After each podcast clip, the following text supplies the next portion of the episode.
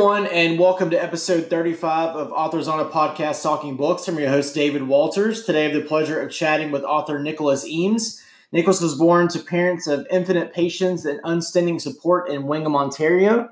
Though he attended college for theater arts, he gave up acting to pursue the infinitely more attainable profession of quote unquote epic fantasy novelist. Kings of the Wild, released in 2017, is his debut novel, which he followed up with the sequel Bloody Rose in 2018. Nicholas loves black coffee, neat whiskey, the month of October, and video games. And he currently lives in Ontario, Canada, and is very probably writing at this moment. Granted, he's actually on a podcast at this time. Uh, but without further ado, ladies and gentlemen, Nicholas Eames. Hi, thanks for having me. Hey, absolutely. Thanks so much for coming on. So it is Eames, right? I, I watched a video with uh, with you and Daniel Greene the other day, and it was it was like a whole debate between Eames and Ames, and oh, it is Eames. It is Eames. I gotcha. So uh, you, yeah. had a, you had a pretty good day today. Yeah, so far so good. Yeah, it's, it's gone by in the blink blink of an eye, as many days have in the last uh, month or so. Yeah, I, I I can imagine. I can imagine. You get you getting a lot of writing done. Uh, a little bit of writing done, yeah, yeah. Lots, lots of reading, um, and then yeah, sometimes you just blink, you just blink your eye, and there it goes. I, am trying to get some exercise uh, during all this, so uh, my girlfriend and I have been going for runs and things like that, and yeah. Uh, you're better than me on that, man. I haven't gone for one run. my wife, my wife and I try to try to go for like one or two walks a day, and sometimes we'll take a dog or two, and but you know, typically, like I said, they're going, all right, if I can set aside eleven, I can eat lunch in like twenty minutes. We'll go take a twenty minute walk, and I got to get back to it. Yeah.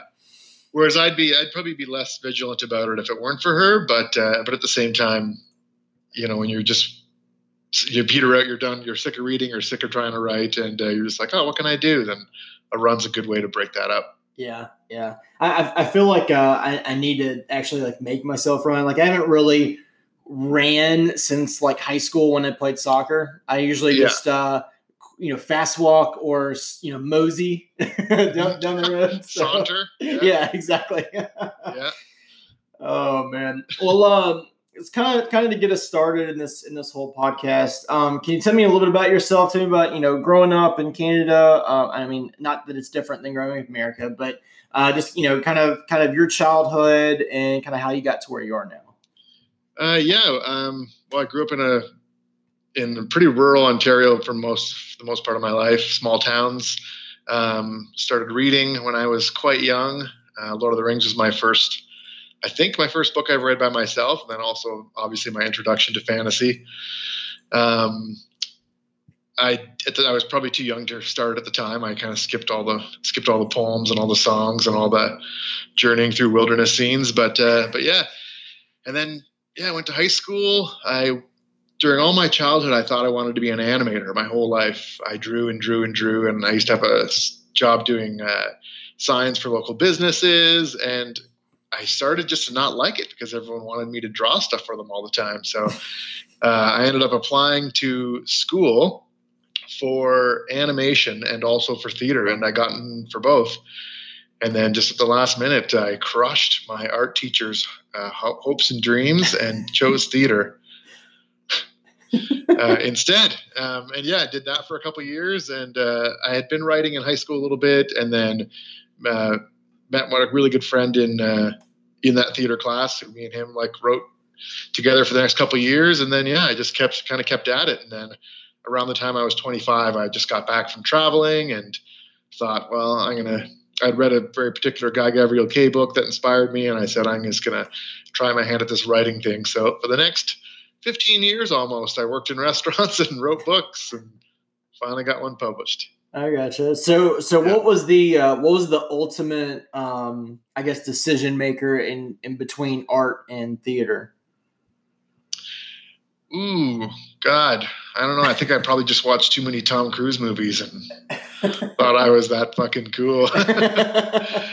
um, I don't know. I really liked theater. I liked I liked doing it in uh, in high school. I went to like a pretty big theater high school.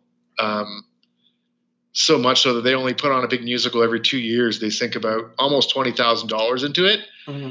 And sometimes we would go and see the musical like in Toronto or a bigger city. Uh, that we put on, and we were always disappointed because we were like, wow, this sucks compared to ours.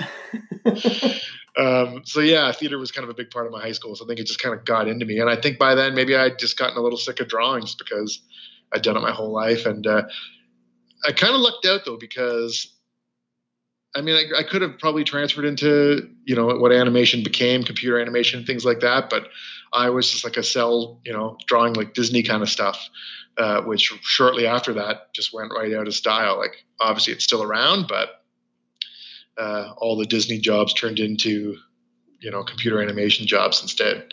Right. I yeah. So I lucked out. Yeah. Yeah. Absolutely. So, uh, with your with your you know I guess multitude of years in restaurants and so forth. I mean, are there any other jobs, or, or, is there a job you can think back of that was like maybe the oddest thing you've ever done? Maybe it was even a short term job.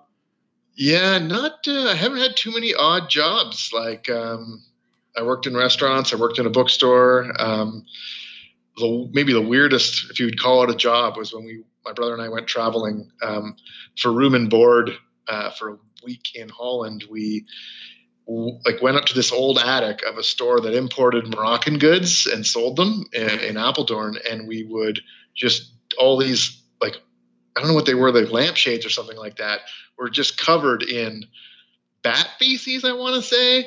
And we would just sort of dust them off. It was like dust, and we just kind of dust them off. And we spent a week doing that. Um, but it was safe. We'd spend the nights drinking Heineken on the street, so well worth it. That's yeah. uh, yeah, I would have to say it's a pretty interesting little little Nothing deal. too weird, just sweeping out bat dung. Right, exactly. Moroccan lampshades. pretty far for the course. Right, right.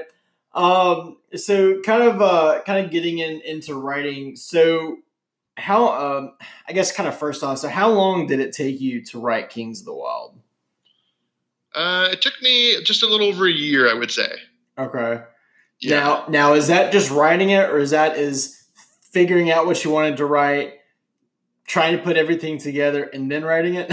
uh, well, Kings of the Wild was honestly a bit of a bolt of lightning. I'd been writing uh, this other book that will never see the light of day for about 15 years before that. Mm-hmm. Um, and then I had the idea for Kings of the Wild, like the kind of mercenaries rock bands kind of scenario, and wrote the first three chapters. And like I liked it. I was like, oh, this is this is cool. I like this Clay Cooper guy, and those three chapters are remain unchanged right to this day. Um, but then I'm like, but this is not as important as my other book, so I put it away for a year and went back and worked on worked on the old one. And then finally, when I was sending that away to get rejected uh, many more times, I uh, went back to work on Kings of the Wild. and um, at that time, I just kind of blew through it. And honestly, just every chapter just kind of came to me out of nowhere.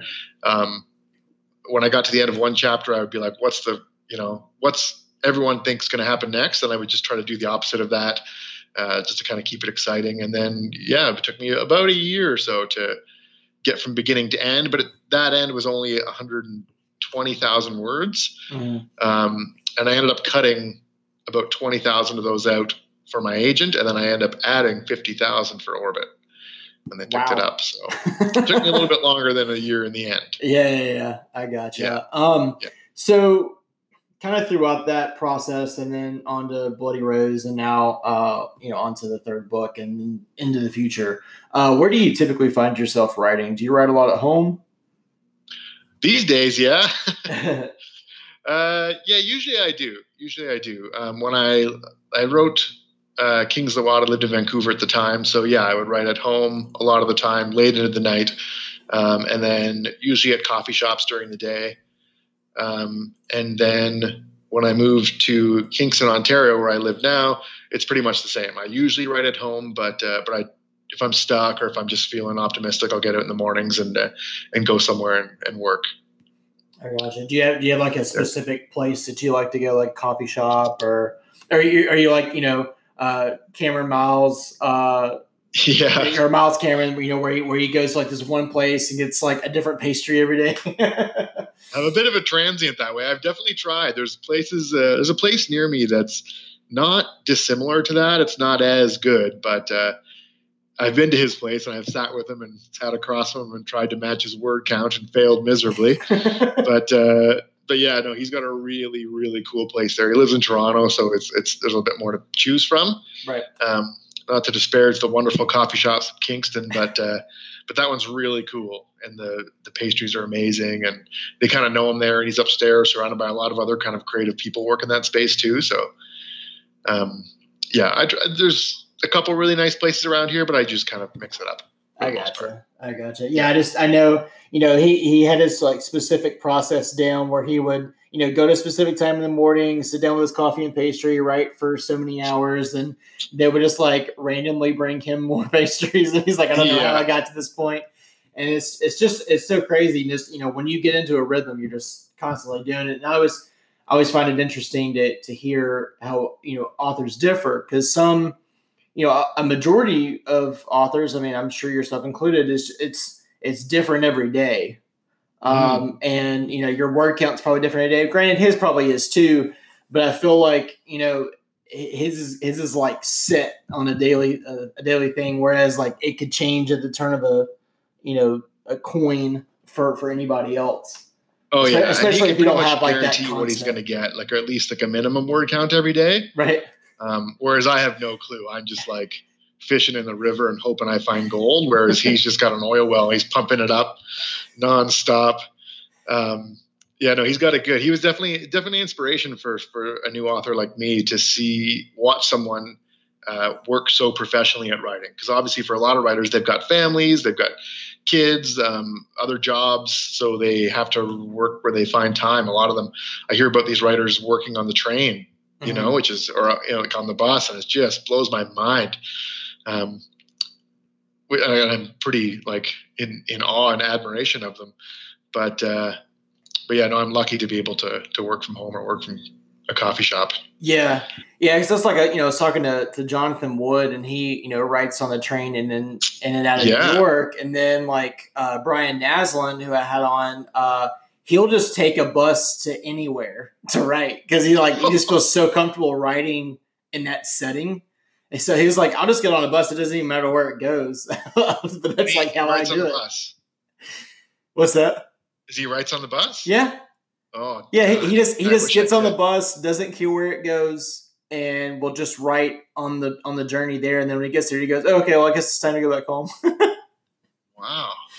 Yeah, so I'm like. That's I I have to. I mean, I I can't say I know how how I would do it because you know I, have tried sitting in my office and writing and it, I get too distracted by things. So I was like, I, would yeah. probably have to go out somewhere and leave my phone at home and and and get stuff done because I'd be like, all right, here's you know a thousand words. Oh, what's what's on Twitter? And then I'll just go into that for like an hour.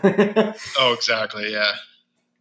Um, yeah, no, home can be full of distractions, and oddly enough, sometimes being out of your home uh, despite the fact that there technically are more distractions, uh, it's easier to focus. Yeah, right. I, I, guess yeah. it's just because you know you you kind of get away from. I guess depending on where you go, you kind of get away from people, and uh, yeah. you know, na- nature can sometimes be a big inspiration, especially if you're kind of starting something out, and it can kind of you can kind of build your world around it, and then you yeah. just have to figure out your characters, which I'm, I'm, I'm assuming you know Jonathan and Brian get their characters from the people they find on the bus and the train. So. yeah, that's why Jonathan's books are so full of uh, miscreants and ne'er do wells. He must ride a real shady bus, right? um, so tell me, tell me a little bit about your writing process. I mean, I'm I'm sure it's changed from day one to now, and I'm sure it's changed multiple times between that. But are you? Do you consider yourself an architect or a gardener? Oh, I am 100% the. Uh, is the gardener like the the pantser? Yeah. Yeah, that's what I am. I I mean with Kings of the Wild especially, uh, I had no clue where it was going. Um, I knew obviously the very very end of the book because they say where they're going in the very first or second chapter kind of thing. Um, but I wanted to obviously because obviously the reader knows that too. I wanted to make the journey there as uh, you know uh, surprising as possible. Mm-hmm. Um, and then with Bloody Rose, I didn't really know at all. I had like kind of a vague idea and just kind of pantsed my way through that one. And I mean, I thought I was almost done the book when I was only halfway through the book, and then this big ending kind of unfolded. Um, and with the third book, it's a bit different because I know it is kind of the end of the arc, uh, mm-hmm. even though it's not a continuation of the story per se. Um, I do know the things that have to be wrapped up, kind of thing in it. So it has a bit more of a solid ending than the other books. Mm-hmm. Um, but yeah, as to what's going to happen, it's it's pretty all up in the air. I gotcha. I mean, is, yeah. is that is that just you know trial and error where you tried to write an outline and get everything tip top and then in succession and it's just like didn't work for you, or have you always just been kind of a fly by the seat of your pants type writer? No, that's a good, great question actually, because I used to be when I was younger. I would do the, the, my map up first, right, and make my map up, and then I would have all the names of the lands, and I would write, you know, the history of these lands and the cultures and all this kind of stuff, and and world build and world build and world build, and then do that thing that so many new writers try to do is put that world building right into the story, like, you know, chapter one. You wait till you hear how cool this world is. um, and so it was kind of like that's what my old book was. It was just it was just that. And so when I started writing Kings of the Wild, the whole point of it was just to just to go in the face of everything I'd been doing before and do the exact opposite. So I didn't. I mean, I didn't have a map until right before that book came out. I almost refused to draw one just because I didn't want to pin places down. Mm. Um, yeah, I just so I just kind of winged it. Like I didn't come up with any sort of history until I wrote it on the page. I didn't come up with any characters until I wrote them. Um, so it's kind of like that. Obviously, in the editing process, I got the chance to add a bit more lore and flesh things out, um, which is great because that, those things end up informing the other two books. But at the time, my goal was just to fly by to the seat of my pants because I'd never done it before. Yeah. Uh, uh, and yeah, I think it worked out well. Yeah, I say I, I think it turned out pretty pretty good. Thanks. I mean, just just from you know its initial release until you know up to now, I mean, it's mm. done pretty well. I, I think uh, I think I think it worked out going against everything yeah. that you did growing up. yeah, no, I've been um, extremely fortunate that way for sure. For sure, for sure. Um, so you mentioned um, Guy Gavriel Kay uh, kind of a little bit earlier. I mean, I know you know he influenced uh, you to to start writing, uh, but would you say he's your main influence? Did you have a multitude of influences, or was just like I read this book and I was like, boom, writer? uh, yeah, I mean that was exactly the case of what happened. Um, obviously, had a lot of influences like um, obviously Lord of the Rings and things like that, and the Narnia books when I was younger, uh, comic books, video games, uh, and then authors like Scott Lynch and Joe Abercrombie who started to kind of infuse comedy into the into the story, into stories that were otherwise pretty dark. Um, it's kind of what made me think, okay, I can maybe write a story that's takes that comedy a bit further and tries a bit harder. Mm-hmm. Um, and, but Guy Gavriel Kay was definitely the person who made me want to become a writer. He was probably the reason why I wrote that shitty book for so long because I was trying to emulate him, and I'm not as not as good with words as he is. But uh, yeah, I, I, I, definitely tried to do that. And it was his book, uh, Lord of Emperors, which is the second part of the Sarantine Mosaic. It's a two part series. Um, and it kind of takes place in the Byzantine Empire. And it's um, all about artists, whether they're uh, mosaicists or painters or dancers or chefs. Um, and it's about leaving a legacy behind. And so it was it was that book in particular, and like even a page of that book in particular that made me think, okay, I want to not only write a book that has affected me emotion or affects somebody emotionally the way this book has affected me emotionally, because it really, really did, mm-hmm. um, but just to what am I going to leave behind, um, and what you know can I can I show for myself? So that was kind of the that was kind of the impetus to to get get serious about writing. I gotcha. So so as as a as a reader who has not read any Kay. Mm-hmm what is the one book you would recommend by him that I need to read? Uh, there's a there's a lot of good like inroads because he writes just a lot of single volume books mm-hmm. um, with, that aren't series kind of thing. So it just kind of depends on the setting you're looking for. He's got a book called Tigana, which was the first uh, single volume book he wrote after his initial trilogy. His initial trilogy is very, very, very, very much a Lord of the Rings like homage. Mm-hmm. Um, and so then Tigana was his first um, like you know story in one book. And it's got a bit of magic in it. The setting is kind of italian renaissance. Um, and then after that his books become they're not historical fiction. They're definitely still fantasy but whatever there's no like uh, crazy magic or sorcerers in them. The, the magic that exists is whatever magic the people in that culture would have believed existed at the time. So if he writes a book about you know Norse mythology, then then yeah, they'll believe in there'll be ravens and there'll be kind of that kind of stuff. But mm-hmm. uh, but he doesn't go out of his way to put kind of magic in. So Tigana is a great one. The Lions of Al-Rassan is a, an insanely beautiful book. Uh, it's about the Moorish Spain and kind of the Christian, Muslim, um, Jewish uh, religions kind of trying to find peace and warring upon each other um, in kind of medieval Spain. Uh, and then he's got a book called Under Heaven, which is the first of two books he wrote about the Tang Dynasty China. Um, and it's just a it's a heart wrenching book as well. And it's a book just I would you'd never as a fantasy writer in a million years come up with the idea. It's just a guy who inherits a thousand horses, but and the book is about his journey from the where a place where he inherits them to the imperial capital. But uh, but these horses are worth, you know, you know, one horse. There's a quote in the book that says, "One horse is you're a rich man. Ten horses and you're like the wealthiest person in the whole city. A hundred horses and you're like a, an emperor." And he inherits a thousand. So he becomes pretty much the most in, most influential person in the world. So yeah, it's pretty. Uh, all his books are just absolutely heart wrenchingly beautiful.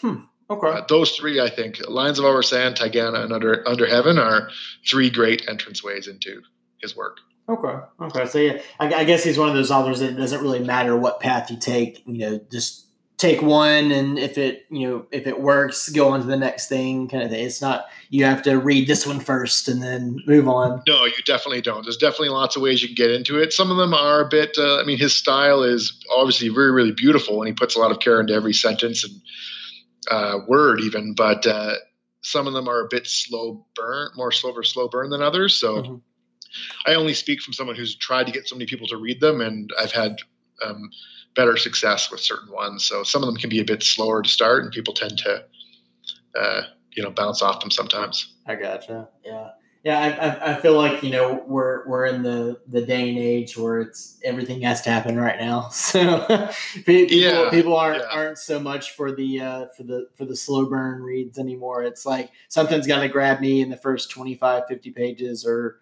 I'm going to the next one. exactly. Thing. Yeah. Yeah. And some and some writers uh, kind of just it, it, helps if you read them when you're older. Oddly enough, I mean, I did bounce off him once when I was younger. Like I went back, thankfully, about a year later. Mm-hmm. But uh, at the time, I was just obsessed with books about dark elves and magic swords and things like that. And his book didn't have any of that. It had doctors and physicians and uh, sculptors, and I was like, "This is yawn fest." Um, you know so i think that a younger person can sometimes bounce off them um, not by no means always but uh, i think you get older you appreciate certain authors uh, style more so. Yeah. Yeah and, and, i guess it you know really depends on your taste and kind of what what you're in the mood for at that time. Uh, kind of like yeah. you said, you know, it's like as you as you get older, your tastes differ, and you know, you may want more of an epic, slow burn world build, and yeah. it just has a really great story. Other than it's hack and slash and there's blood everywhere and and, and exactly. you know really really fun quips and stuff. So yeah, if you try to read Guy Gavriel Kay and you bounce off, just come back when you're not so stupid. that's, that's, my that's my advice. That's what happened. That's what worked for me. I was just too dumb. To yeah, listen to your younger self. yeah, exactly. I gotcha. All right, so uh, so Kings of the Wild was actually my first ever read from Orbit, and I'm pretty sure it was the first ever physical book I ever requested from them when I started reviewing. And that was back when I was on Booknest. Um, so what ultimately hooked me uh, was the snapshot synopsis they gave, which was a retired group of legendary mercenaries get the band back together for one last impossible mission. So I've got a two part question for you. Uh, why do you think you were the first author to stumble upon the mashup of fantasy and rock, and why does it work so freaking well? Oof. Well, I think it works so well, I mean, because it's been the other way around so often. So many songs uh, are inspired by fantasy books, especially when you look at like 70s rock and stuff like that, and uh, mm-hmm. obviously 80s. Like a lot of the 80s metal covers will, you know, have very similar covers to 80s fantasy books at the time. Um, but there's a lot of Led Zeppelin songs. I mean, there's Led Zeppelin songs that literally, you know, talk about Lord of the Rings and Mordor and Gollum and all that kind of stuff. Um, and then there's Rush songs that you know have incredible amounts of fantasy and magic swords and and crazy mystical fountains and towers and things like that in them. And then there's bands like Hawkwind, who you're familiar with Michael Moorcock, like wrote Elric. Yeah. Books. I mean, Hawkwind and Michael Moorcock are the same thing in two different forms. One of them's book form, one of them's m- music form. But they, I had no clue who Hawkwind was before I started writing this book.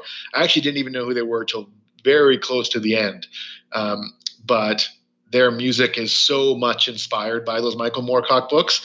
Um, to the right to the point where it's like a little bit fantasy and also sci-fi and they they talk about you know haunted mountains and magic swords and sonic attacks in space and just they go all over the place so uh, music did it first but uh, yeah i i when i came up with the idea i thought it's one of those things when you think oh mercenaries is rock bands let's get the band back together you, you feel like you should have a joint in your hand and laugh and then forget all about it um, but I was like, oh man, I, this, that's a pretty cool idea. I wonder if someone's done it before. And I looked it up and it, couldn't find it. And so I'm just like, well, maybe I'll give it a shot. So I did. And honestly, like, obviously, I think the idea is half the battle with that because, I mean, we're in the midst of trying to, like, you know, we've sold the, the film rights, film and television rights to the series.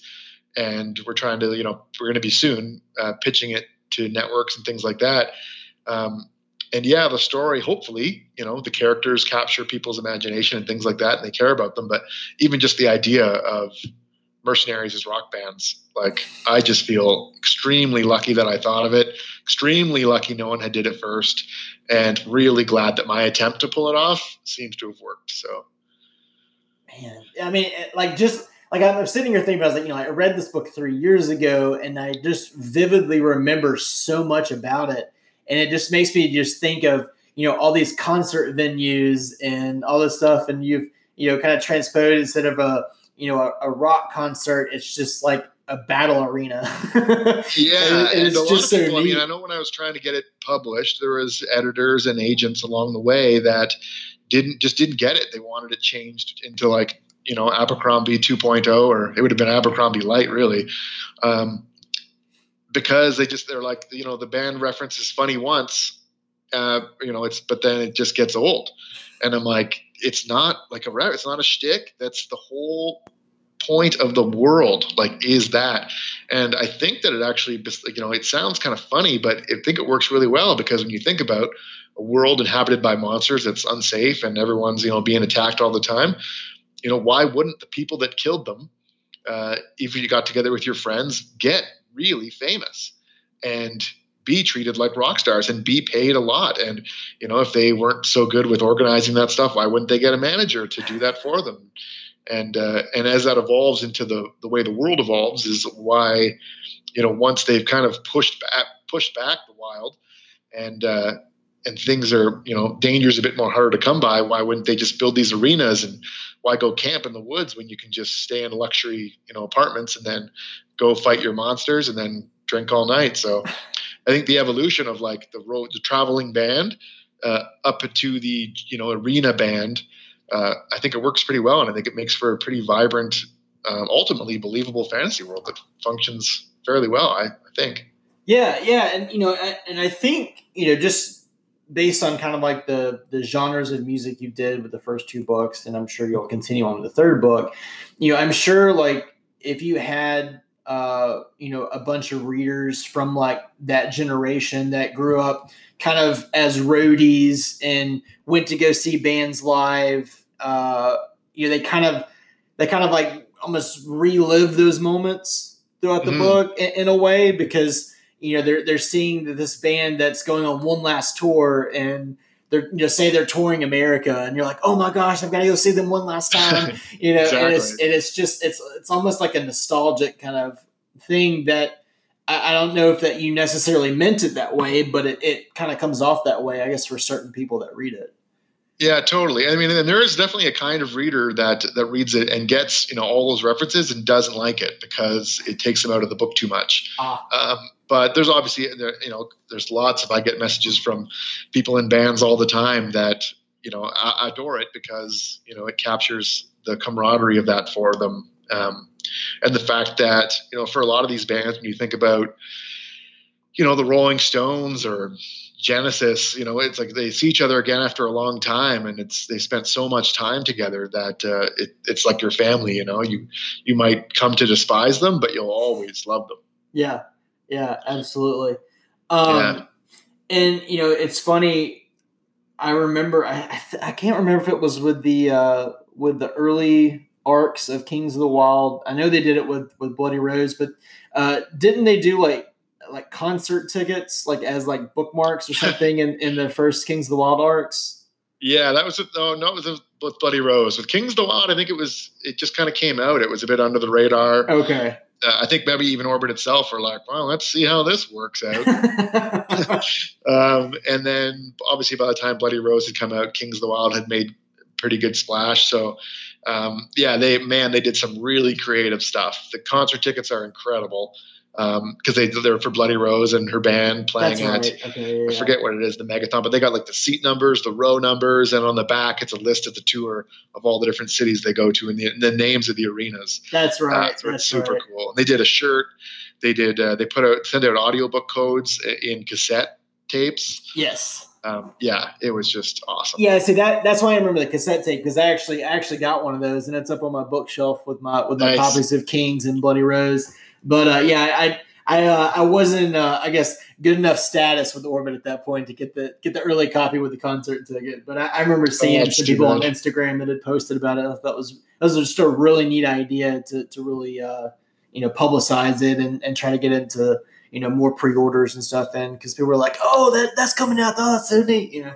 Yeah, it could have been that the concert tickets might have been a UK thing, so that could have uh, been. Could have been. Yeah, I, I know. Yeah. Uh, I know uh, the UK does a lot more kind of like uh, little not not to say like tchotchke things, but uh, I know they they give like little extras for for some books. I know I think like Tor US does that a little bit with some of their books. Um, I think like the think like Gideon the Ninth and Harrow the Ninth are doing like little uh, enamel pins and stuff with it. Oh, nice, um, yeah. But I know like a lot of the U.S. publishers, uh, they don't typically do like the little pieces with it. But yeah, I'll see like Nils or or, uh, or Petrik or T.S. Chan over uh, you know overseas getting like the little little extras with their books, and it's just so neat to to see that. Yeah, I think I think sometimes if they really have a good feeling about a debut, maybe they'll go out of their way to to do that kind of stuff. But um, so often they just maybe they can't afford. I mean, it's not not the good old days, but uh, they can't afford to to put maybe put that much money into everyone. So right. you do, I think, tend to get it uh, maybe the second time around if if they think it's going to help hype the book. Oh yeah, yeah, absolutely. Yeah, and, and like I said, I, I those, those are like the the main ones that kind of stick in my mind because I just thought that was that was just so cool, kind of seeing that gun around. And I was like, oh man! So I'm like, I'm wondering, you know, if they end up doing anything for the third book, like what they would do. yeah, I wonder. I mean, I very much see them doing cassette tapes again, just because it's you know it's going to be '90s themed. So yeah. Uh, I don't see. I mean, my God, if we go back and do a special edition uh, Kings of the Wyld with like records. Wouldn't that be awesome? right? Yeah, you get, oh, your, get your own vinyl. vinyl records. That'd be the best thing ever. But to say, I know. Uh, I thought, let's say, I think the only the only kind of, uh, I guess, not really a promotion that I've seen done with that, but uh, Joe Hill did a vinyl um, record for I think one of his short stories that he put in. Was it in Full Throttle? I think uh, it was like oh gosh, it's like Night of the Circus or something like that, or Circus of the Dead, yeah. maybe. Um, but yeah, he like he just like released a vinyl like album with like that one book on it as kind of like a giant audiobook. Oh, that's pretty, pretty neat. Now, granted, I, I, I can only imagine that's super expensive to do, but it'll be oh, that'd be pretty be, sweet. Yeah. yeah. um, all right, so on top of all the music references, because there's tons from what I remember reading and from you know just looking at Reddit very briefly, uh, you also hit a lot of uh, like pop culture Easter eggs within the first you know within the pages of the first two novels. What were some of your favorites that you added in? Um, obviously, any Final Fantasy ones are kind of favorites of mine. Um, in Bloody Rose, there's a a giant. Um, God, I can't remember what the creature's called now, but it's essentially like a walking tortoise. Uh, and when they first see it, it's got a knife in his hand, and then he puts it down and picks up a lamp. Um, and it's very much an homage to like the Tonberries in Final Fantasy. I'm not sure if you ever played a Final Fantasy, but yeah. every single one of them has an en- enemy that's called a Tonberry that walks really slow. and then once it gets up to you, does a a move called Everyone's Grudge and just stabs you for a shit ton of damage. Um, and so there is an upright turtle that carries both a knife and a lamp, walks really slow, and his name is Grudge. So I'm not too much more. It's pretty on the nose, but uh, you know, I tried to, you know, couch it in the story that it doesn't seem like a very, very obvious kind of an homage. Yeah. Um, and then there's some uh, more subtle ones. There's a really, really, really subtle. Uh, um, God, what's the movie with John Cusack where he holds the any no say anything. Um, there's a very famous scene where he holds the holds the ghetto blaster above his head out in the yard. But uh, there's a, a, bloody rose, a reference to bloody rose in that where he gets broken up with, and his girlfriend gives him a pen. So there's a breakup in Bloody Rose where someone gives the other person a knife, uh, and the language is kind of similar. Similar. I gotcha. Yeah, few people get that one, but not too too many. yeah, you know, like I mean, did you did you do like a lot of um, like research into into putting those Easter eggs in, or is it just you know kind of from your you know years of watching movies and reading books and kind of being within pop culture that it just that just kind of came to you? Yeah with the pop culture ones it is just like ones that are already in my head. Like there's a dumb and dumber reference where someone's like you've had two pairs of gloves this whole time. Like uh, but it's i use it with cloaks but i mean i say that almost every other day so it just it's just in my head if someone ever has two of anything i say it so um, the music references were a bit different because going into writing Kings of the Wyld, I hadn't read or listened to a lot of uh, 70s rock. Um, so I listened to it for pretty much straight for two years. So a lot of those references, and I read read books about it, listened to autobiographies about it, and uh, watched documentaries on it. So those references that whether you know it's a town named after a lead singer of a band or weapons named after guitars um, those are ones that I had to research and probably forget sometimes shortly after I put them in. but I say because I know you also um, created like a couple of Spotify playlists based on the books that you just yeah. you kind of went you know we're like all right here's all the songs. I mean it's they're like pretty extensive playlists too if I if I remember correctly.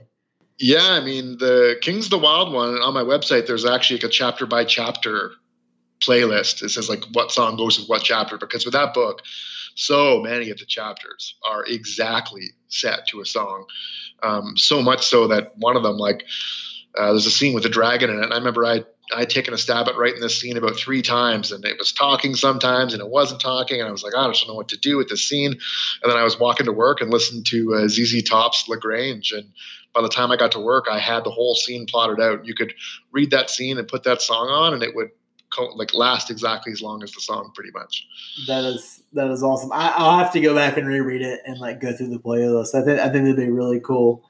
Um, I, th- I, think it can really, really help. Like it's crazy thing to say, but I mean, people are just so attached to music, and music can be so beautiful, even if you don't uh, have any connection to the song to start with. Mm-hmm. Um, but even for instance, uh, the Rolling Stones have that song "Wild Horses," you know, couldn't drag me away, and it's it's like a beautiful, sad touching, moving song. And when you listen to it and it's paired up with chapter three of Kings of the Wyld, like I think it, I think it makes the book a lot more poignant. Does definitely does me a lot of favors. I think for someone to to listen to the soundtrack. Yeah, yeah, absolutely.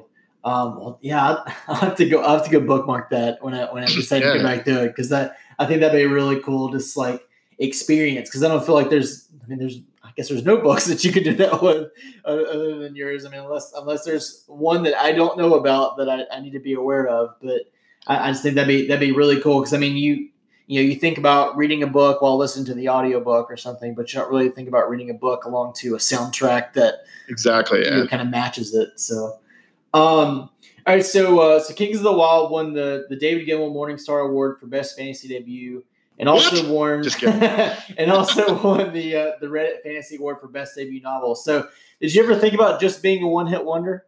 oh my God, did I ever? Um, yeah, it was a it was a cause of great stress while writing Bloody Rose. Um, and granted, I I never took it for granted. I always thought to myself, made sure to remind myself um, that it'd be much harder if my first book had just tanked and I was trying to redeem a career with my second book. Mm-hmm. Um, you're in a much better position when you're just trying to, you know, reproduce something. Um, but at the same time, I also knew, I mean, because I was writing about totally different characters and a totally different era of music, um, I I talked with, with it about my editor about it with my editor, and we both knew that there'd be a people that read and loved Kings of the Wyld that wouldn't like Bloody Rose because there's a lot of dudes that like it because you know women too, but because they were in a band, because they you know are big bearded dudes just like the Kings of the Wyld guys, and they kind of relate to those characters. Mm-hmm. Um, and then you go on to a second book where the main character is a young teenage lesbian, and they're like, "Hold up." These characters are difficult to relate to. And it's like, yeah, but they're easier to relate to for someone that's not you. Right um, and are diff- more difficult for me to write for sure. Um, they were much. It was a much more challenging book, uh, and also the characters like Kings of the Wyld You know, it's supposed to capture that kind of '70s, '60s, '70s folk aspect where you know people were probably a bit more happy-go-lucky. Yeah, they were wild, and yeah, they were getting crazy, but uh, once you got into the 80s, like if you toured with Axl Rose and Guns N' Roses, you'd fucking hate them. You know, like they would be just bastards. Right. Uh, and so oh, you know that's I had I had to I wanted to be true to that, you know. So Rose isn't everyone's favorite human being, but uh, but she couldn't be, and not if I was wanted trying to represent that that era of music uh, as well as I could. So uh, it was definitely challenging to write that second book. Like you know, I didn't want to disappoint people. Didn't want to point disappoint my family, my editors, um, myself, most importantly. Um, and yeah, but but I knew it was going to be a very different book that would appeal um, just to a lot of the same people, but to a, hopefully a new audience. Yeah, I gotcha. So, yeah. uh, because I'm a huge fan of his, and I know a lot of people are a big fan of his, what was it like seeing Richard Anderson's cover for the, for the first time? Oh my God, it was the greatest thing on earth. Um, like Richard Anderson, I was a huge fan of his before that. Um, I bought books um, that he did the cover of without realizing that he was the cover artist. I just loved the cover art. So um, I got home one night. This is maybe about, this is actually, funny enough, the day before I found out I was getting published, like my agent called me.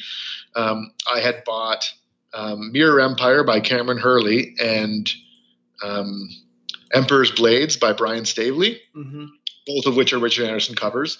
And I had taken a picture and put them on my Instagram and was like, holy crap. And then meanwhile, I was playing Guild Wars 2, which he's the, one of the main uh, uh, concept artist for. All the characters look kind of just like his art. Um, and so I was just playing the shit out of that. And I was like, I, I was just immersed in it. And so I think that my editor, when we were going back and forth on the title of the book for a long time, and I think she knew that I was going to lose that war. And so she kind of asked the the people who in charge of the covers at Orbit if they could do me a favor and go and get Richard Anderson because I also was I'm very very very very picky about fantasy covers. Mm-hmm. Um, there's so many things I don't like about them, and as someone who's like spent their whole life trying to get non fantasy readers to love the same books that I love, um, if you're trying to sell someone on a book and it's just got like a screaming wizard, you know, grappling with a goblin on the cover, it has shot itself in the foot already. You know, yes, you're going to get those fantasy readers, but you're never going to get non-fantasy readers. So, right. um, although Kings of the Wyld is still a fantasy cover, um, I think um, Richard was kind of they was asked to make it look like you know like one of those old album covers where the group's just standing around looking at you. Um, and yeah, when when I was when I got the call saying that he was going to do the cover, I was just beside myself. And when I first saw it, I knew I would love it, but uh, when I first saw it, I was blown away. And even more so with Bloody Rose, which I consider, I honestly do think it's the greatest cover art ever.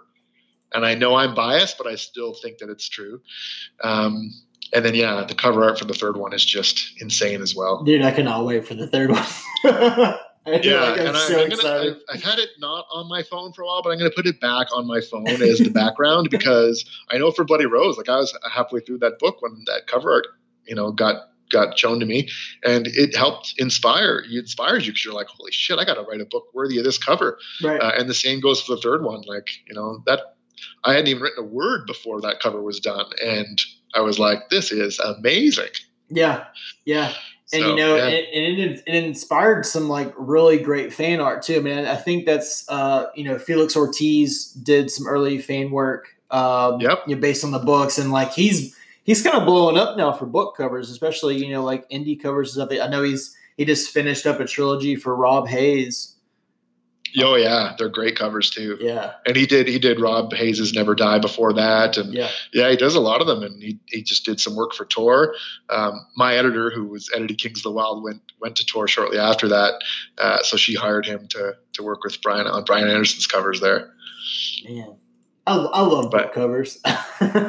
so much. me too. I mean, like I said, I am I am really picky on them. I, I like when they are, you know, accessible enough to that you can you can give them to someone who may not like fantasy and they're they won't just throw it away. Um, but yeah, over the years, my God, I especially as someone, sometimes I used to not be as forthcoming about being a nerd. So I would walk into a coffee shop, and if my cover of the book I was reading was especially dumb, I would always put that cover face down. Um, some once I even duct taped the full cover of a book just because it was so ugly. I didn't want it wasn't even that it was ugly. It was just it was just so I just didn't want to. You didn't want people to I know that you were reading it. it's just too much. It was too much. Yeah.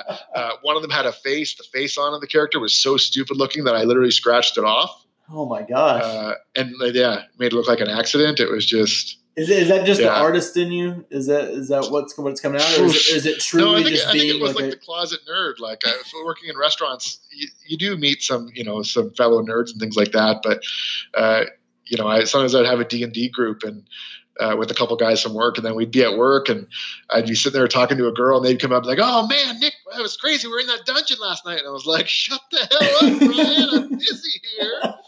What is Dungeons and Dragons? What are you even talking about, man?" Um, yeah, I've definitely been guilty of trying to hide my nerddom uh, right. back in the day. So some fantasy book covers weren't helping me. Right, right, exactly. No, I, I know, I know exactly how you feel. yeah. it's like, no, I don't play video games. No, I, I don't know what you're talking about. about. I, I'm all about sports and sportsing. exactly, exactly. Um, so you kind of touched on this a little bit, but uh, you know, so Kings of the Wyld had nods to '70s rock, while Book Two, Bloody Rose, spun more '80s hits. So book three, you said it's going to be in the '90s. So we're gonna we're gonna do like grunge, or we're gonna do like old school hip hop. Exactly those two things. Really? Yeah, yeah. It's got uh, kind of two. I mean, it's about a band, but if you had to take its two main characters, one will be representative of old school hip hop, and the other of grunge, loosely based. Um, but uh, essentially, at least I listen to those kind of musics to get me in, in the in the mood for those characters.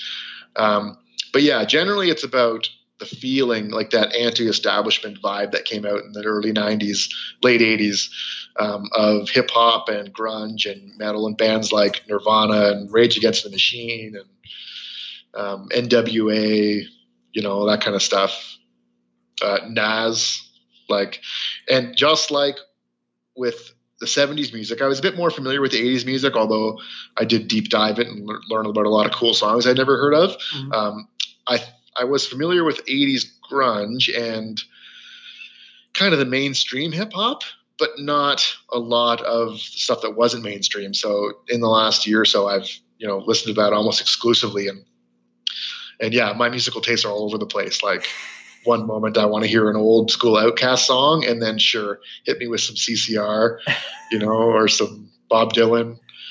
I'm really, really, really all over the place. But yeah, it'll be 90s theme, anti-establishment. Um, you know, it's called Outlaw Empire, so that's gives you a hint right there that people are going to be upset about something. Absolutely. Yeah. All right, so uh, speaking of Outlaw Empire, can you uh, can you give us a little bit of a glimpse into what we can expect in book three? Uh, sure. Yeah. Um, I don't want to like spoil it with certain characters, although they're actually one of the main characters is uh, is like hinted at in the hmm, what's I think it maybe chapter four or five of Kings of the Wyld. It's a very very subtle reference to them, mm-hmm. but uh, but it's in there, and hopefully someone will you know read it and go, oh my God, he thought of this way back then. Because literally the only thing I did think of back then. Um, but ultimately, it it uh, it takes place uh, about 16 or 14 years after Bloody Rose. Um, so pretty much 20 years after Kings of the Wyld. Um, and what you're going to get a glimpse of is basically the way the world changes. So yeah, you're going to see some old characters and and you know what see what's become of them. But ultimately, the whole series has ended up becoming very much um, about the society uh, and not only the characters, um, as told through the music references of the 70s, 80s, and 90s. Because the music, you know, the mo- the world changed so much in that time. Um, and it changed because of the music and then the music changed because of it and so that's what i'm hoping to accomplish with the with the characters you'll get a or with the, with the series you'll get a, a world that's vastly different from the way it was in the first book and vastly different from the way it was in the second book. Um, i mean my god i pity someone anyone who i want to do like a role-playing setting based on kings of the Wyld or these books because it'd be a whole different setting for the you know when the when Saga was young and when the world was full of monsters, and then a whole different setting in Bloody Rose when the world's not full of monsters and they're all being bred in arenas, and then a whole different setting for book uh, for book three when the world's you know maybe full of a different kind of monster, as it were. I. So, but, yeah. so is this is this officially going to be, I guess, the end of this series? I mean, did you did you set out to only write a trilogy, or have you thought about maybe even potentially bringing it into the new you know decade? Oof. Well, I'm pretty much out of musical eras, good ones anyway.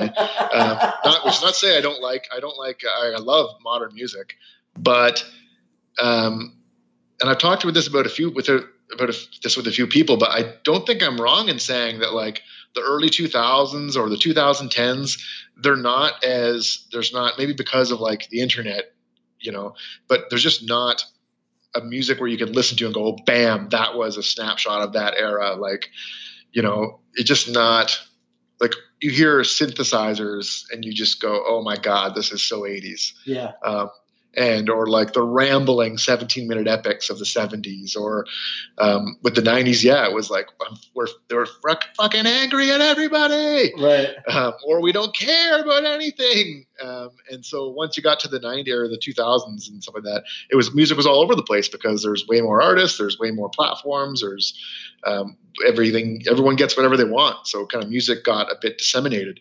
It's there's still amazing amazing bands out there but um, it just doesn't have the same feel um, that i think the 90s 80s and the 70s all each had their own kind of it was like an era yeah. of music yeah, that no, that, no, that makes like sense. Stops and ends at the at the end of the decade. Right. No, that that that makes absolute sense. Yeah, because you know you can you can really think back as to you know the these were the bands that made those you know decades and then now it's just like well you had that you know them and you had that band and that group and then those people and these single artists it's just there's just there's so much yeah there's exactly. nothing that really so defines now it that it's not it's not the same yeah yeah um, and yeah so I mean, I, there's there's definitely at least one other story I know I could tell, like that I've kind of got in mind afterwards. Mm-hmm. So I don't know what I would do music wise. Um, it would probably have, you know, obviously it would be inspired by music, but it would just be more, but once again, about the world and what needs to, what would become of that world after the events of the third book. Um, and then obviously, a lot of people would love to see a, a prequel about the early days of Saga and Clay Cooper and as a young man and all that kind of stuff. So um, maybe someday I'd write that. I'll probably write something different afterwards, but boy, if that bombs, I'll just go back to the well. just, say, just do a book about the roaring twenties, right? Uh, but yeah, oh, no, God, there's so much more. I mean, obviously, Kings of the Wyld is like the end of that era and getting into the 80s. So it would be fun to go write a book that's uh, once again inspired by uh, the early 70s, Led Zeppelin, you know, Bob Dylan, early Rolling Stones, that kind of stuff again it's really mu- easy music to write to, and it's very inspiring. Yeah, yeah. So, um, uh, you know, I guess on top of book three, are uh, are you working on anything currently? Uh, book wise, no. I've been like toying with the idea of trying to do like a graphic novel one of these days. Um, I was approached a long time ago about it, and I was like, yeah, as soon as I've done this second book, but now I'm like, as soon as I'm done this third book. Um, but yeah, I've got a really what I think is an awesome idea for it, and I've, I've got a kind of an artist attached, and so I'm secretly working on that, but not like wholeheartedly at all because you know the book is most important to me. Uh, and then I also uh, have a part time job writing for a video game, so that keeps me busy. Awesome. Um, have you have you? I mean, I'm sure you have, but have you really put a lot of thought into kind of what you want to do next once the band is done? Um, I've had a few different ideas, but one of them is really kind of like kind of stuck with me. So that's probably you know what I'll probably like look at first when I'm done writing the band. Yeah, writing the band, I'll explore that idea and see if it's going to work and see what my agent thinks and what possible editors think, and then yeah, I mean, I know some authors just are like, oh, I've got so many ideas, but right.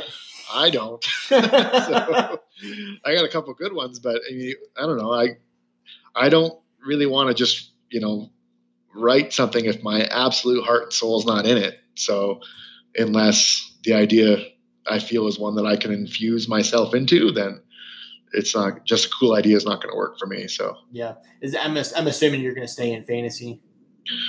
Yeah, I think so too. My God, there's a, definitely a, a, neat sci-fi idea, and it's kind of hard to genre jump. But I actually think it's a lot easier now than it used to be because back in the day, if you write sci, wrote sci-fi after writing fantasy, your books would be on totally different shelves. Um, whereas nowadays, you know, 70% of books are being consumed on audiobooks or ebooks. So mm-hmm. you're just going to look up that author's name and see all their books right there. So right. it's a lot easier now. So by no means, uh, if that's what I wanted to write, that's what I would probably write. But what I'm probably going to write next is fantasy. Yeah. Okay. Awesome. Yeah. Um, yeah. So uh, what have uh, what have you read lately that you'd recommend? Oof, so many. I've got. I've been audiobooks has really helped me plow through a lot of books. Yeah. Um, and then I've been kind of making time every morning to read a little bit just because I, I mean, the year that Kings of the Wyld came out, I read five books the whole year. It was pretty awful. Um, but probably my favorite has been Orconomics, and the sequel to Orconomics is what I most recently uh, read and really, really loved. I mean, there's been tons of them, but Orconomics is one that uh, it's a self-published book by a guy named Zachary Pike, um, and it often I would see it get compared to Kings of the Wyld because it's comedic fantasy. Mm-hmm. And I listened to it the audiobook and it is phenomenal. Like absolutely phenomenal. It is different than mine in that it's it seems it, it feels way more like Terry Pratchett. And I know like no one really likes to get compared to Terry Pratchett because it's like I paint. Oh, cool. Are you as good as Michelangelo? Um, but it's more satirical and it takes a more satirical look at society than than mine but my books do. Mm-hmm. um, in his case it's like the the housing market in the second one or marketing or you know finance and things like that. But his books are really really really funny and they have amazing characters that you really get attached to and some really poignant moments and great character work. So they're not just kind of like a shtick. They are like really really touching. Um, and just hilarious books um, so yeah, I recommend definitely both of those. Um, God, what else? I mean, I just finished uh, the audiobook to Master of Sorrows by Justin T. Call, who you had on your show not too long ago. Yeah. Yep. Uh, I just finished that. I really loved it. I said, and it had his narrator had Peter Kenny on here too. oh, cool! Very cool. Yeah, he was a great narrator. Great narrator. Yeah, he did the Witcher books. If you haven't, if you haven't listened to those. Oh, okay. Yeah. Yeah. Wow. Cool. Yeah. No, he did such a good job. Yeah, for sure. Yeah, that was a great one. Um, reading wise, and then I just read Alex White's um, "A Bad Deal for the Whole Galaxy," which is a sequel to "A Big Ship at the Edge of the Universe," which is, um, as I described it to my friends, "Kings of the Wyld in space." Like it's, it's like you know, got spaceships and lasers and magic, but ultimately it's about this crew and being tight knit and and when they're not uh, you know bringing down intergalactic evil they are squabbling and having sex with each other and fighting and having heart to hearts and drinking. And so it's you know it's they're not uh, a wholly different vein than my own book so i really enjoy them. I gotcha. Yeah i, yeah. I had the opportunity to uh, to meet alex because uh, at, the, at the time he was living in huntsville so he was just a couple of hours away from me. And yeah. Uh, I went actually went up and had dinner with him, and then I went to his book signing uh, that he had when it first uh, when the first book came out, and uh, and yeah, he's he's a he's a super cool guy, and and writes some phenomenal uh, space oh, yeah. opera. It, it's so yeah. good. Yeah, I'm trying to think what else. I mean, God, I've devoured a lot of audiobooks recently. The audiobook for Circe, Circe, Circe. Yeah, yeah, Circe. Yeah, yeah. Circe. Uh, that was a fantastic one. Um, but yeah, if I was standing in front of my bookshelf, I'd be able to pinpoint it a bit more. Today, I'm a bit torn. I'm reading a um, Murakami book. Have you read him, Haruki Murakami? uh kind of his first name wrong. He's a Japanese author, um, and he writes almost I would call it magic realism. Um, but they all, his books all take place in our world, and they're all beautiful. Like his characters sometimes do the most excruciatingly boring things, but they're really cool books. They're always really surreal, and they make me my whole mindset shifts when I read them. Um, but I'm also I've got two books out today that I was about to start. One of them, and I'm so torn. Uh, one of them is Robin Hobb's Assassin Apprentice, mm-hmm. uh, which I've never read any Robin Hobb before, which a lot of people think is British people, anyways, think is absolutely scandalous. I haven't either. It's uh, okay. what's that? I said I haven't either. It's fine. You and I are in the same boat on that one. yeah, I mean, that was one of those authors. Like I, I knew, you know, people liked her, and I knew of her. But then I went to England, and she is like the second coming of Christ over there. She is just huge. Everyone just worships her. And I was like, wow, this is great. And I hear she's her prose is really eloquent, and I really appreciate eloquent prose. So I'm really looking forward to uh, to reading her stuff. Any books that can like make you cry um, are okay in my books. Um, and then oh, there's a book called uh, A Memory of Empire um, that just got nominated for Hugo for best novel. So thinking of reading that one too. So we'll see. That's uh, what uh, is it? Arkady Martine. Yeah, or Memory Called Martine? Empire. I think that's what it's called. Yeah, yeah, yeah, yeah. I've I've had that one on the shelf a little bit. I know one of my co-bloggers just reviewed it and said it was absolutely phenomenal. So I've I've got to get around to it as well. But it's another one of those. Man, the cover just grabbed me. Yeah, it's very cool. It's very cool. Uh, and I was sent it by my editor at uh, or my old editor at Tor because um, I had read The Goblin Emperor. We buddy read it, and then it was you know it's all about court politics and things like that. And so mm-hmm. she's like, "Hey, try this one if you like that one because it's it's kind of similar." I gotcha. I gotcha. Yeah, I uh, I just, I just, I feel like I've been reading the same books the past like three weeks. I've been trying to like finish one, and I just can't. Um, like I, I, I, I'll read like five or six at a time, and like randomly I'll be able to finish one. Like I just finished uh, Eden by Tim Lebbon that just came out yeah. yesterday. Um, and it's it's a fantastic like kind of like an eco thriller, um, yeah. where you have like these this group of adventurers that are racing across these things called virgin zones, and it's basically places where nature is kind of like reclaimed it's you know itself from from man and uh and it just like it kind of starts out. You're like, okay, you know, these people kind of like going across you know the forest, and then man, yeah. it, like it just goes off the rails at like forty percent. and uh, it, it's absolutely phenomenal. It's I, I'd say it's like for people that like really like like Jeff Vandermeer, um, okay, yeah, kind of yeah. like you know his like Southern Reach kind of trilogy. Stuff. What's that?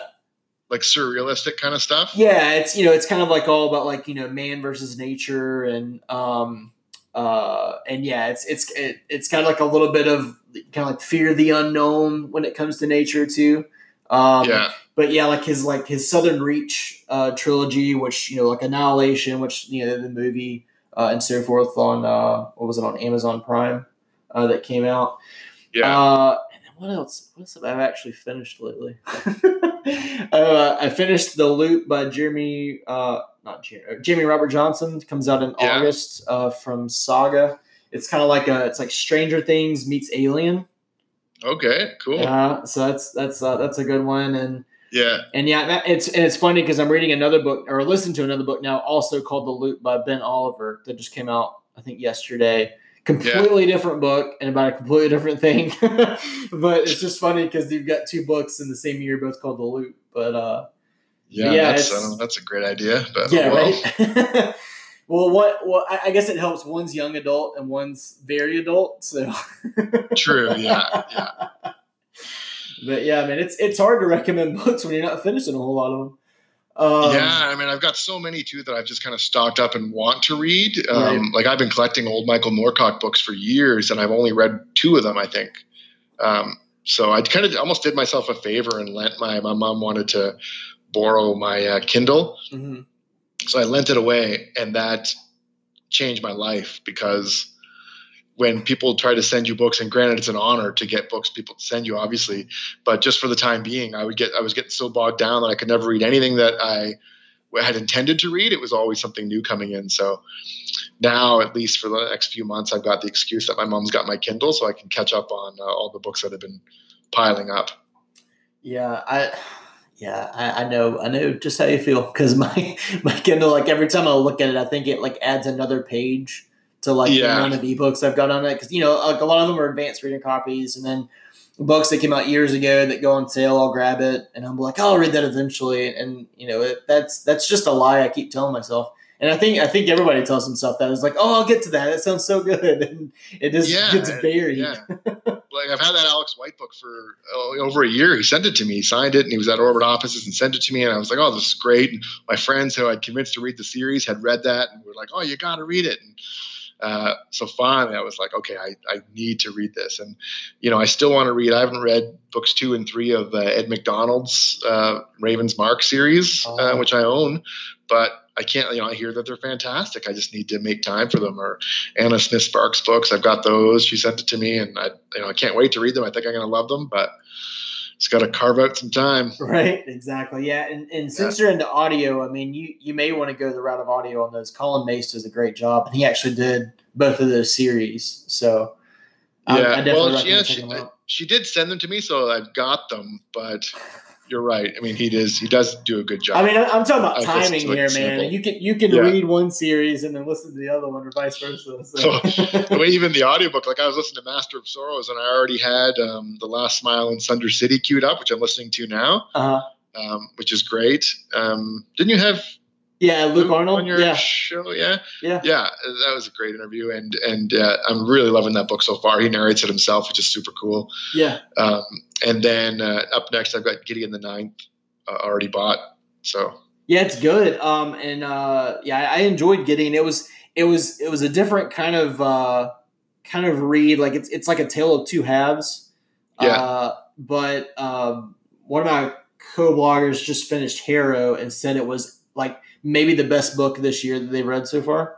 So cool. I'm like, well, now I got to get to it. So I feel like I need to go back to Gideon one more time before I move on to Harrow. But I've got the audio for it as well. yeah, So man, dude, I could no, talk not enough time in the day, and then yeah. I can talk books all day. it Doesn't mean I'm going to be able to read them. Oh my gosh. Um, well, guys, uh, you can kind of follow Nick, uh, you know, on pretty much any social media platform. Uh, you can find him on Twitter at Nicholas underscore Eames, on Instagram at the Book of Eames. You can find him on Facebook. It's Nicholas.Eames, and then his website, nicholaseames.com.